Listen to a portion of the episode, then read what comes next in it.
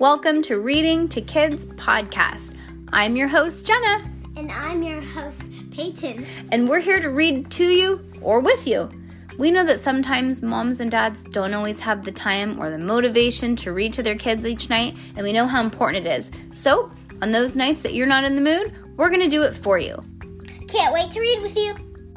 Good job, Peyton. High five.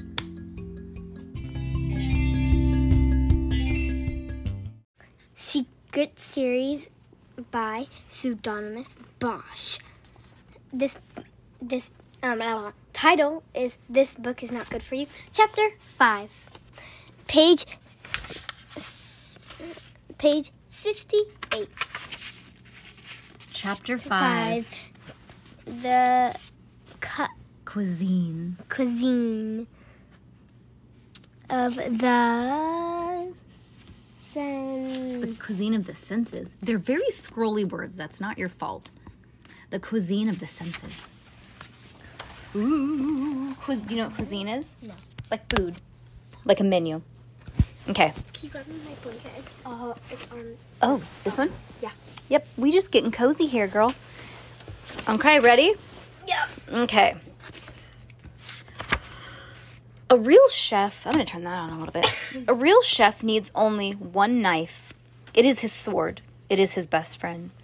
It is everything to him. A, a man of the type often calls a dark wor- a dark and swarthy stood behind. Oh, a man of the dark often called dark and swarthy, stood behind a stove, holding a large knife in his gloved hand.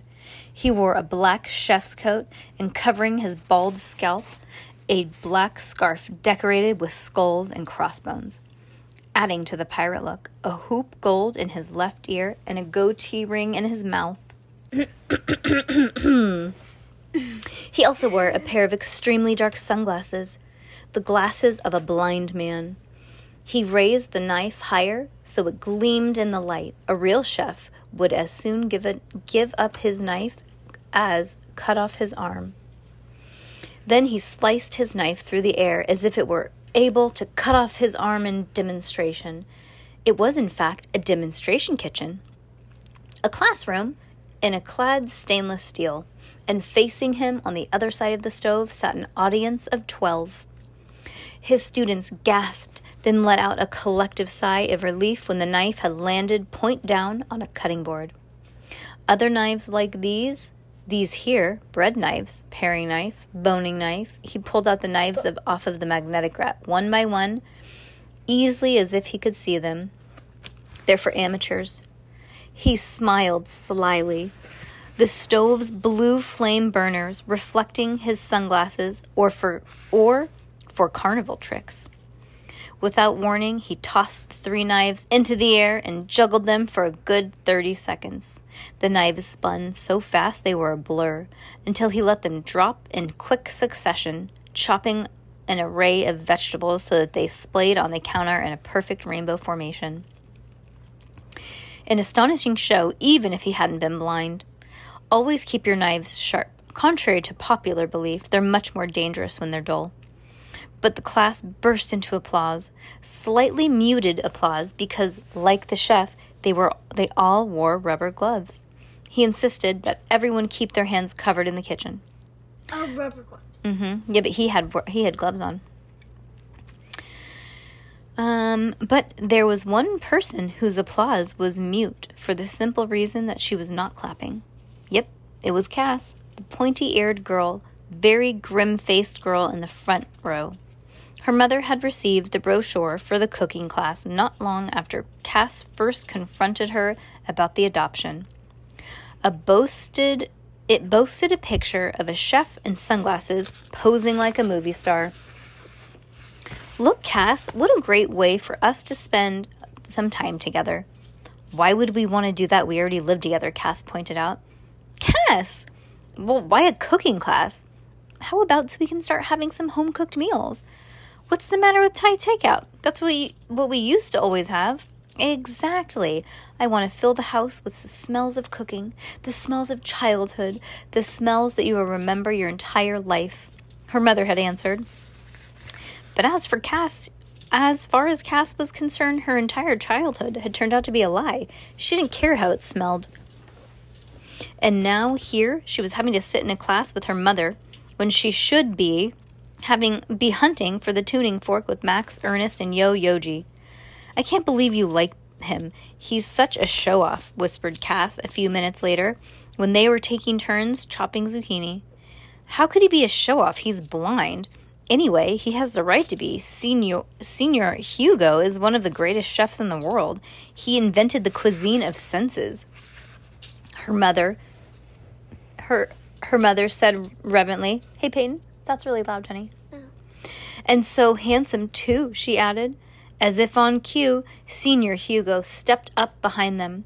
Oh, I wouldn't say invented, maybe developed. He spoke with the, the lisping Spanish accent known as the Catalan, the accent of the natively native city of Barcelona, or as the Catalans pronounced it, Barcelona. I'm sorry, may I? I can tell by the noise you make that you're not using the, the proper motion. The blind chef put his hand over Cass's mother's, gently correcting her chopping technique. She blushed. Cass rolled her eyes. Her mother was so obviously crushing.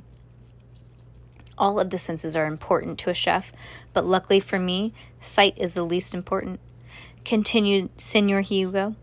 Finally, he let go of Cass's mother's hand, a little too late in Cass's opinion. I'm always waiting to taste the food I cook, he said to the large room. Take a curry. First, I dip my finger and feel the texture. Is it too powdery, too foamy? I listen to the sound. Does it hiss? It's not hot. Does that hiss means it's not hot enough? That sizzle, too hot. At every stage, I smell, smell, smell. Do you know what we think if it tastes most? If it taste, if we think as taste is mostly scent, by the time by the time the tongue detects five flavors sweet, sour, salt, bitter, and one other. Do you have any um, unami? Have you heard of the. Oh, have you. Any of you heard of un, umami? Yeah, that's the taste of fat, said Cass knowingly. Senor Hugo nodded. Yes, some people say, although I prefer to, ca- to call it savoriness or deliciousness. He turned to the room, only when a dish is finished do I dare taste it. And when I do, I feel as if I can see it, as if I have gained a second kind of sight. Even so, there are some things that I can taste only in my head. You mean there are things that you can't cook? asked Cass's mother in surprise. A master chef like you? All artists strive to greater heights, do they not? The chef responded, Take chocolate, which is my passion. Oh, it's my passion too, Cass's mother said. Cass groaned inwardly. My life's ambition is to make the ultimate bar of chocolate. The best, the purest, the darkest of all time. As close to 100% cacao as possible. It figures that he would make a chocolate, although Cass, imagining the pirate chef commanding a ship full of child slaves. I keep trying to find the right equipment. He gestured towards the wall behind the audience. Sitting in a long steel shelf were dozens of cooking devices narrow siphons, bulbous whisks, tall Bunsen burners, double, triple, and even quadruple boilers. They looked like they belonged in a chemistry lab rather than a kitchen. I can taste it in my mind, but I have not yet made the chocolate my reality. Too bad you don't have the tuning fork, said Cass naughtily as she added. Senor Hugo whipped his head around. The what? The tuning fork, the mythical cooking instrument made by the Aztecs. Anybody who had it could make anything taste as he wanted. Since you're such a great chef, I just thought you would know that. Go on, I'm very interested in culinary history, said this chef, his attention fixed on Cass.